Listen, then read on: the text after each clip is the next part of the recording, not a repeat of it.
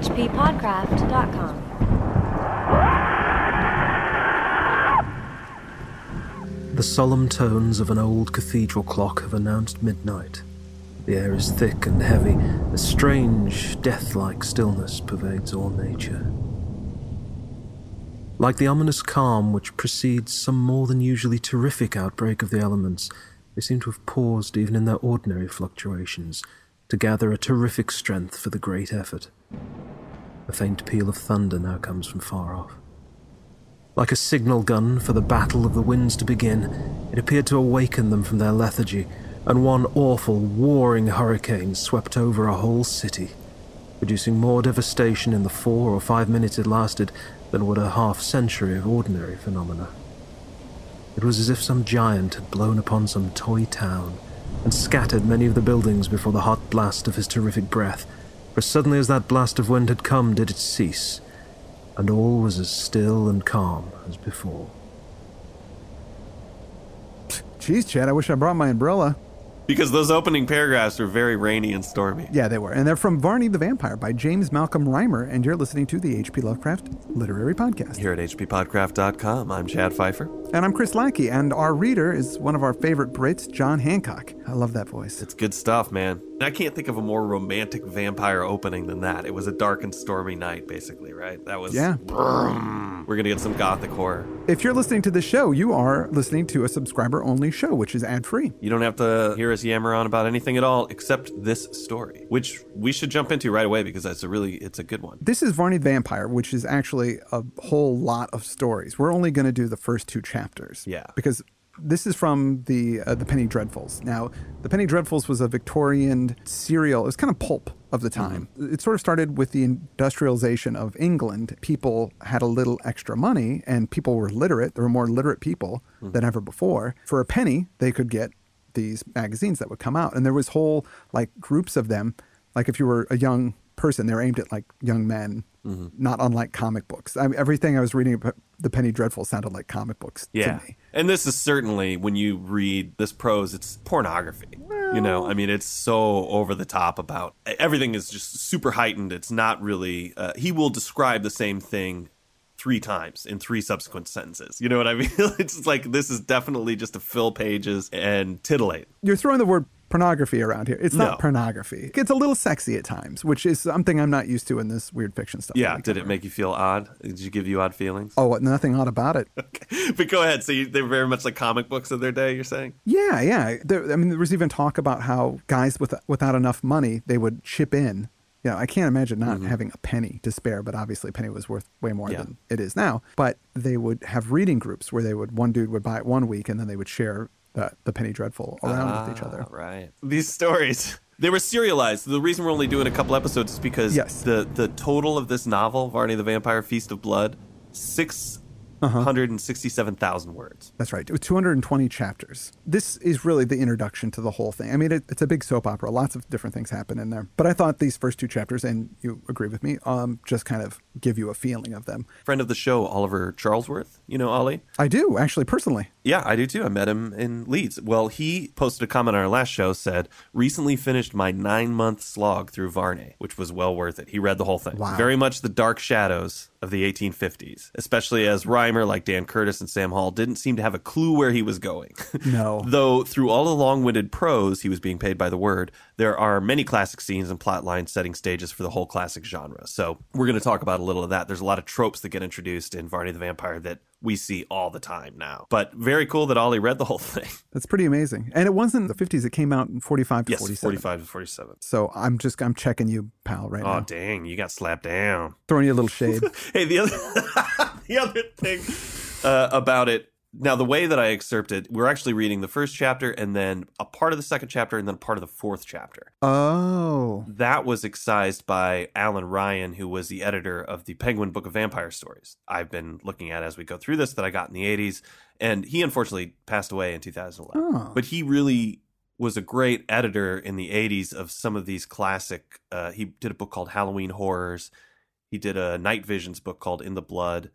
And he did a book called Haunting Women, which is all uh, horror stories written by women. And they're all really good collections, and they're the kind of things that you find in your public library when you're young Right. because they that gets you interested. I mean, the Penguin book was one of the seminal things for me to get educated on all these vampire books. So Right. too bad that he passed away. I do want to say this that he wrote a book called Panther. Exclamation point. yeah. in 1981, which is a, a- apparently about a panther that terrorizes New York. So uh, I'm going to put the cover of that book in our show notes because it's hysterical. It's just like a woman laying down on the ground and a panther looking at her. What more do you need? Yeah, you really don't need much more. So let's uh, let's just go ahead and get into the story. There's a storm that's hit. It's really powerful, lots of lightning. We zoom in to this old Gothic style mansion kind of thing, and there's this buxom blonde woman sleeping in bed. Like you said, this is when the descriptions kind of get a little saucy a- and a bit creepy. Oh, what a world of witchery was in that mouth, slightly parted and exhibiting within the pearly teeth that glistened even in the faint light that came from that bay window. How sweetly the long silken eyelashes lay upon the cheek. Now she moves, and one shoulder is entirely visible. Whiter, fairer than the spotless clothing of the bed on which she lies, is the smooth skin of that fair creature, just budding into womanhood, and in that transition state which presents to us all the charms of the girl, almost of the child, with the more matured beauty and gentleness of advancing years. How old is she supposed to be? I think whatever makes it legal in your head. you know, that's why it doesn't say. So it just guys depends what state or country you live in. Uh huh. Okay, yeah. it is creepy, but the, it goes on for paragraphs about how beautiful this girl is. And her hair is laying across the bedclothes, and you can see the shoulder, and, you know, mm, get you hot. Yeah. This is what a vampire story's all about, man. Exactly. Yeah. Exactly. You got to lay the table before somebody comes in to eat. So there's this crazy peal of thunder that wakes her up. It's so loud that she jumps and is startled out of bed. From one of these strikes of lightning, a mill caught fire. ah, yes. So there's this light coming in from outside, and she sees the silhouette of a man at the window, and he's got long fingernails, and he's like messing with it, and she's freaked out and doesn't know what to do. And then there's this another peal of explosion, and then she hears all this wind and the storm's going, but then the storm sus- subsides, and she he- still hears that that sound, which sounds Yeah. like hail hitting the window. But then when the light comes in again, she sees that it's not actually hailing, it's his fingernails tapping on the glass trying to find a way in.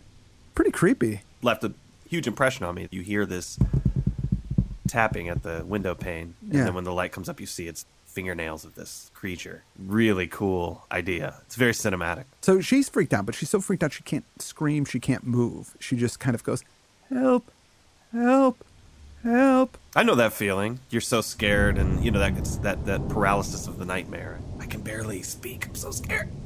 Yeah, I've never felt that.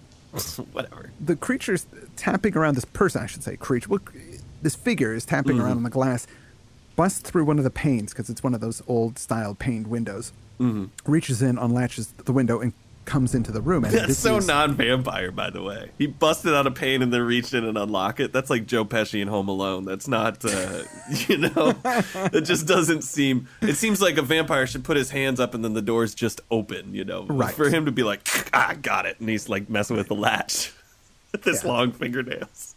But dude, he's the, here's the thing. He's a vampire. He's not a Jedi. I know you're right. He's he's super strong. He's super fast. He can maybe hypnotize some people, but telekinesis is not in there. it's not one of the powers. Not yet. So anyway, he breaks into the room, and this is this is a pretty cool description here. The figure turns half round, and the light falls upon the face. It is perfectly white, perfectly bloodless. The eyes look like polished tin, the lips are drawn back, and the principal feature next to those dreadful eyes is the teeth. The fearful looking teeth, projecting like those of some wild animal, hideously, glaringly white and fang like. It approaches the bed with a strange, gliding movement. It clashes together the long nails that literally appear to hang from the finger ends. No sound comes from its lips. Is she going mad, that young and beautiful girl exposed to so much terror? She's drawn up all her limbs. She cannot even now say, Help! The power of articulation is gone, but the power of movement has returned to her. She can draw herself slowly along to the other side of the bed from that towards which the hideous appearance is coming. what, what I love about that reading is that young and beautiful girl exposed to so much terror. There's a lot of the wording in this story is like that. Yeah, it's good stuff. And I got to admit, I totally enjoy it. I really enjoy it, man. It's I'm, kind of a guilty pleasure. I'm not guilty about it at all. I'm proud. It's a proud pleasure for me. So she's paralyzed with fear. She can't move from her bed and he glides across the floor and she's mm-hmm. as he comes to the bed and, and sits on it she begins to kind of scoot away almost unconsciously and she's but she still can't scream Yeah. And as she's moving across the bed kind of scooting back her long hair is sort of splayed. The blonde locks are across the bed and sort of this very flowery description of the, the way the blankets and their hair is all sort of twisted around and all that stuff. Mm-hmm. And as she scoots away he grabs her by the hair. He grabs that hair that's on the bed. And that point she starts screaming. Yeah. that breaks the spell. She's you know like wow Don't touch my hair. she's got a weave, man. That's what she's upset Oh, about. that's it. Of course. That hurts. Those things are expensive, dude. Yeah. That's what it's about, and you don't have to repay to get that stuff fixed. no way. So she is really upset about her weave, and she's screaming. Shriek followed shriek in rapid succession. The bedclothes fell in a heap by the side of the bed. She was dragged by her long silken hair completely onto it again. Her beautifully rounded limbs quivered with the agony of her soul. The glassy, horrible eyes of the figure ran over that angelic form with a hideous satisfaction. Horrible profanation. He drags her head to the bed's edge. He forces it back by the long hair still entwined in his grasp. With a plunge, he seizes her neck in his fang like teeth. A gush of blood and a hideous sucking noise follows. The girl has swooned, and the vampire is at his hideous repast. Whoa! Yeah, and hey, you know, since we've been post Lovecraft weird fiction, I don't think Yeah. we've been treated to an italicized last sentence like that. Oh yeah. It's time. Thank you. Thank you for that ita- that italicization. Thank you, Malcolm Jamal Warner, for writing this great story and for italicizing your words. James Malcolm Rymer is his name.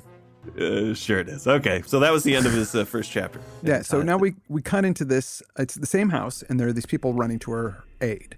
Uh, Yeah. Her mother, her two brothers, Henry and George, and the stranger Marchdale. This guy that he's called a stranger. Eventually, we know he's Marchdale. We also get her name, which is Flora. Flora. They get to the door, but it's barred. They can't get in. They're, they're trying to pry it open. They, they're getting light into the place from the mill, Yes. Which is burning out there. It's really, uh, again, cinematic, beautiful. There's this burning mill in the background. This whole this whole scene. They finally bust in, and Henry looks in with his candle. He comes into the room to see what's going on, and then a figure from the bed slams into him, knocks him down on the floor, and the candle flies down, and the the figure moves past him to the window. When he goes past, they saw that this guy's face had blood on his mouth. Yeah, it says the lower part of his face and his lips are dabbled in blood. And that he's got these uh, shining metallic eyes Yeah. that have this ferocity in them. So it's, it's it's that kind of light hits just those parts. They see the blood in the eyes. It's a pretty creepy creepy scene. It's good. It's good. So this guy Marchdale, who's a bit older, tells Henry, you know, get down, and he shoots the monster who's now at the window. The shot doesn't affect him at all. It's as if he missed, but he's pretty sure that he got him. Yeah. So Marchdale is going to run and just try and grab this guy. I don't know why you would do this if you shot him. Because he's a It man. This is Marchdale we're talking All right. about. He knows something of the world. Yeah. He's yeah, you're right. He's been around. So he grabs him, turns the perpetrator around, and this is what we see. That face was one never to be forgotten. It was hideously flushed with colour, the colour of fresh blood. The eyes had a savage and remarkable lustre. Whereas before they had looked like polished tin, they now wore a ten times brighter aspect, and flashes of light seemed to dart from them. The mouth was open, as if, from the natural formation of the countenance, the lips receded much from the large, canine looking teeth. A strange howling noise came from the throat of this monstrous figure, and it seemed upon the point of rushing upon Mr. Marchdale. Suddenly, then, as if some impulse had seized upon it, it uttered a wild and terrible shrieking kind of laugh, and then, turning, dashed through the window, and in one instant disappeared from before the eyes of those who felt nearly annihilated by its fearful presence. God help us! ejaculated Henry. pretty dramatic vision of the vampire here. Now, in in this, in in your Penguin classics, uh, yes, this is where they stopped it in this chapter. Totally excised the third chapter and then picks it up in the uh, in chapter four. Basically, they give a quick description, or our friend uh, Alan Ryan gives a description where he says they give chase to the vampire. Henry fires his pistol and hits him, but the monster still escapes, leaving no trace of bloodstains from a wound. So even though they're pretty sure they nailed him, no blood. Henry watches all night by the bedside of Flora, whose neck displays two bloody bite marks. So this is the first time we've seen that in vampire yeah, fiction. She sleeps pretty restlessly and she cries out when she wakes up and gives a confused account of the attack. So after this all happens, Henry goes to take counsel with Marchdale. So that's where we pick it up. Now, uh, Chad, Yeah. we haven't done this since the White Wolf. You mean a dramatic reading? we did it. We're going to do a dramatic reading because there's a lot of dialogue here. Yes. And I think that this dialogue lends itself to being read aloud. Okay. Okay. so, Chad, if you would, Yeah. please play the part of Marchdale, Okay. the sophisticated older gentleman, and I will play the part of Henry, the sort of young, more naive fellow. Okay. Flora is awake, I presume, Yes, but her mind appears to be much disturbed. from bodily weakness, I dare say. But why would she be bodily weak? She was strong and well, I, as well as she could ever be in all her life. The glow of youth and health was on her cheeks. Is it possible that, in the course of one night, she should become bodily weak to such an extent? Henry, sit down. I am not, as you know, a superstitious man. You certainly are not. And yet, I never in all my life was so absolutely staggered as I have been by the occurrences of tonight. Say on. There is a frightful, a hideous solution of them, one which every consideration will tend to add strength to, one which I tremble to name now, although yesterday, at this hour, I should have laughed it to scorn. Indeed. Yes, it is so. Tell no one that which I am about to say to you. Let the dreadful suggestion remain with ourselves alone, Henry Bannerworth. I. I am lost in wonder. You promise me But what? that you will not repeat my opinion to anyone, I do. on your honor. On my honor, I promise. Henry, have you never heard of a strange and dreadful superstition which, in some countries, is extremely rife, by which it is supposed that there are beings who never die? Never die? Never! In a word, Henry, have you never heard of. of. I dread to pronounce the word. Speak it. God in heaven, let me hear it! A vampire. A vampire? Even so, one who has to renew a dreadful existence by human blood, one who lives on forever, and must keep up such a fearful existence upon human gore, one who eats not and drinks not as other men, a vampire. I could echo that groan, but that I am so thoroughly bewildered, I know not what to think. Good God. Good God! and scene. and scene and story. That's as far as we're planning to go Yeah. into uh, Varney. I kind of do want to read the whole thing. You know what I got from uh, Marvel Comics a while ago? I got the uh, Tomb of Dracula omnibus thing. You know how Oh, they right. published them in black and white? Yep, yep. I read all of those Dracula comics. They're so imaginative, actually. Really? There's a lot of really good writing that happens in them. I could see, as you were relating this to comic books before, I could see sitting down and maybe just reading through a chapter of this at a time over a couple of years. Yeah. Could be pretty entertaining. It could be fun. Yeah, to, uh, especially if you do a chapter a week, which is, I guess, how often they came out. So you hadn't read this before. No, no, I've never read. I've heard of it before. I always thought it was kind of comical, or mm-hmm. I always thought it was a comical because Varney sounds silly to me because it's kind of an antiquated name, but mm-hmm. it's not funny intentionally. Right. it, I mean, it's we're we're having a little fun with it, but it's just the style of the period that we're Yeah. having having fun with. the interesting thing is that so in this these little scenes that we read here, mm-hmm. Varney is definitely a monster, but as the book goes on, you start to realize that he's kind of a self-hating monster. Yeah. he doesn't want to be a vampire, and also it gets conf- it's inconsistent. This book. So sometimes it seems he's definitely a literally, I mean, as we just read, a blood sucking vampire. Yeah. But sometimes he's more of a human who just has vampiric tendencies. Right. And then I think he eventually kills himself. like like you were saying, they they build up the sympathy towards him to make him feel like he's more of somebody that's cursed and that you you want him to find rest or peace or whatever. Right. And he kills himself in a very dramatic way. He throws himself into Mount Vesuvius. Yeah, I was looking at the site that uh, was it's uh, tvtropes.org, and it had examples of tropes that were introduced or at least used in Varney the Vampire. Mm-hmm. Lots of good ones here. All girls want bad boys, a trope we see in a lot of literature and television, and that's uh, Yeah. uh, apparently at some point somebody hooks up with Varney because he's a bad boy and they like it. So breaking and blood sucking, which is what we just read, basically Varney breaking into the bedroom while she's laying there and drinking her blood. I mean, if you think about vampire movies, that's how they always present it. Yeah. It's Bela Lugosi creeping over her or uh, Nosferatu, the same thing. Salem's Lot. Burn the witch. This happens at some point in the book. The uh, the local villagers attempt to do this to Varney. They tie him up and they want to set him on fire. Chuck Cunningham syndrome. At the beginning of the novel, the Bannerworth family has three children, Henry, Flora, and George, but George is never mentioned again after chapter 36. Poor George. so George just disappears for no reason. Daywalking vampire. So Varney, no, uh, he can be around during the day, no problem at all. Yeah. There's a lot of duels in this book, apparently. I think later when they, I think they rescue Varney actually because when he's being burned, they think that's a dishonorable way to get rid of him. He should die in a duel. that's an honorable way to do it. Yeah, of course. Fangs, Varney, first fictional vampire to have fangs. Now we mentioned that last week that there were no fangs presented in the vampire. So here's the first time we see him.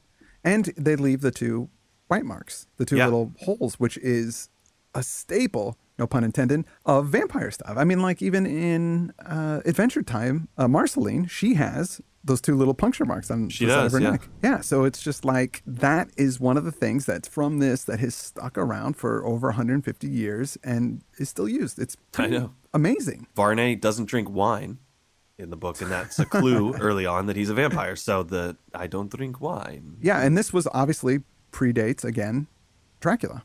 this one I don't get because I haven't read the book. It says insane admiral. Is that a is that a trope? Admiral Bell, while protective of his family and a generally decent guy, acts like a complete lunatic in most situations. Yeah, I don't know about that.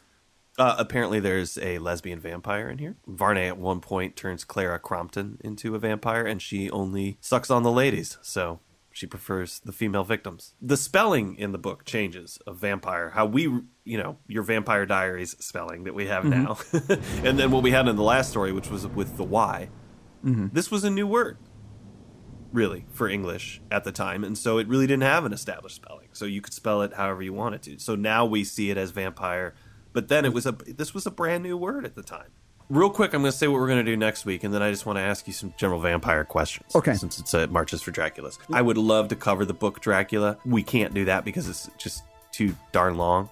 But there was a story or a, a section of it that was excised in the publication that was republished after Bram Stoker's death, and it's called Dracula's Guest. Right. Uh, I think let's cover that next week so that we can at least talk about Dracula, actually have a Dracula on the show, Sure, yeah. and, and discuss Bram Stoker and his legacy. So for next week, we're going to do Dracula's Guest. A lot of people are familiar with that. And you know, one thing that's come up a lot as we've been covering this, and we refer to Dracula a lot, is a lot of people don't like this book. Don't like Dracula? Yeah. Now, I love it, but a lot of that might have to do with the fact that I read it when I was so young. Right. But a lot of people who are picking it up as adults are saying it's so boring and so overdone and blah, blah, blah, blah, blah, blah, blah. Wow. They just don't like it. I'm getting emails about that all the time. Maybe I'm wrong. I haven't read it since I was that age. Yeah, neither have I. So maybe maybe it's not as good. You told me what your top werewolf movies were. Oh shit, dude. I'm putting you on the spot. I didn't let you make a list. Throwing down right now. Favorite vampire movies. Fright Night, Fright Night. Dracula, Bela Lugosi. A lot of people don't like that movie either. They say it's kind of slow. Do you, now if you watch it, do you watch it with the uh, Philip Glass score? No. If you get the one that was re-released in the last 10 years, Philip Glass recorded a score with the Kronos Quartet for the movie. Oh right, yes. Uh-huh. And if you watch it with that score, it actually picks up the pace of it quite a bit, and it's a really cool score. Did you like the remake of Fright Night? it was okay. Yeah, that it was just okay. It was another vampire movie. There was nothing special about it to me. I thought it was interesting. Most remakes just straight up do a movie, and I thought they did some interesting things with the material. If you were familiar with the 80s movie, it was interesting to watch because they kind of inverted the characters of Evil Ed and Charlie a little bit. Right. So go ahead. I liked obviously Near Dark, which was one of my favorite vampire ah, movies. Oh, Yes. Yes. And this is probably going to make some people angry, but Interview with a Vampire. Why would that? Yeah, it's it's wonderful. I thought it was a great movie, and Neil Jordan? That's something we need to talk about. I don't know if we're going to talk about it now, but The Vampire Chronicles was extremely influential on me. yeah, me too. And I mean, I, I, I ate those books up. Well, the first two, maybe three books I kind of lost. I got a little. I lost interest with Queen of the Damned. That's where I kind of dropped off. Yeah, yeah, that's when it starts getting a little ludicrous. But I found the Vampire Lestat. My dad would go to this place called Paperback Traders. He was a voracious reader, but he liked like spy novels and Right. that kind of thing. So he would read every night, and then he'd take his book and he'd give it to them at Paperback Traders, and they'd fill it up with a bunch of other books and just give it back to him. He didn't even look at what the titles were. He just liked to read. It was kind of an interesting thing about him. Wow. So in our garage, we had these boxes of paperbacks, and the ones that he didn't read would just kind of get thrown into other boxes for him to take back. And I found the Vampire Lestat out there. I cannot imagine my father reading this book. Yeah, no you know, way. no way. But I found it out there. Hmm, what's this? It had a red cover. It looked kind of interesting. It was the Door Stopper. It's a big book. Right. And I brought it in. I think I was in seventh or eighth grade, and I opened that, and I was done for. I loved it so much. Yeah. Yeah, they're pretty. They're pretty cool and very rock star. And then, of course, those those books have influenced so much stuff that has come after it. Yeah. What about you, Fifer, for for movies? Well, for movies, you said Fright Night. I would. Uh, I, that's also been a big one for me. But around that same time, I think I had them on the same videotape together that I would watch over and over. Was The Lost Boys, Oh, of course, Lost Boys. of course, which just has that. You know, you wanted to be in that gang. You know, Yeah. I, I had a poster of that in my bedroom. It's pretty dated. Oh, it's super dated. The saxophone guy alone, you know, I still believe. The guy with the shirt off and the saxophone. Yeah. he's become his own his own genre, kind of. You know. Yeah, let's go down to the pier and see that big muscly dude play the saxophone.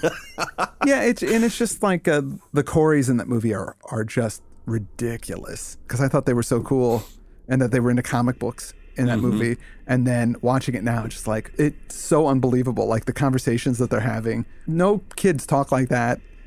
no, no, Yeah. no. You know what I mean? And the things that they're saying and they're talking about a, a, an issue of Batman that he's got, and it's like, no way does that kid have that Batman.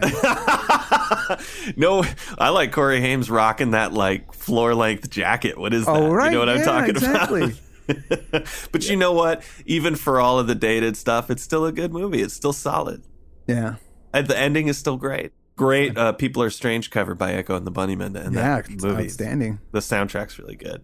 Some good INXS stuff in there. So I, I I'd say that's a really good one. Um, Let me see. somebody had mentioned in our show notes, and we've talked about it before, but the old early talkie movie Vampyr. which was very creepy, and it reminded me of the the protagonist of that movie looks like H.P. Lovecraft, He looks like H.P. Lovecraft, right? which is pretty crazy. You know, a lot of people tried to push the hunger on me when I was younger, and I just never could get into it. Never got into it. It's got a Bauhaus is in the beginning of it, I believe. Yeah. Which is cool. I like Bauhaus, but now Nosferatu, obviously, we've already discussed on the Right. show. But that did, even for being a movie made in 1922, it scared me so bad. I, that was the first uh, time I remember seeing Dawn because I couldn't sleep. I was so scared of Nosferatu.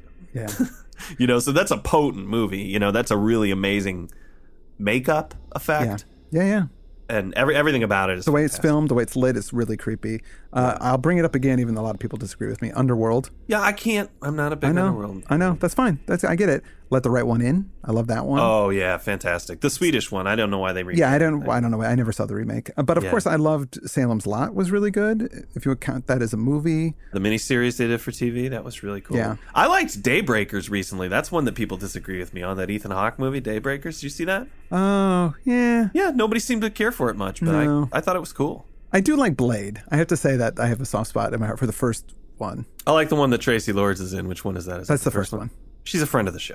She's a friend of the show. All right. Well, we're going to be back with Dracula's guest next week. Varney the Vampire, guys. If you want to dig into it, you've got a lot of work ahead of you. But Yeah, there's uh, a lot of Varney to read. Make sure people understand that uh, we're covering the story Dracula's guest, not that Dracula will be a guest on our next episode.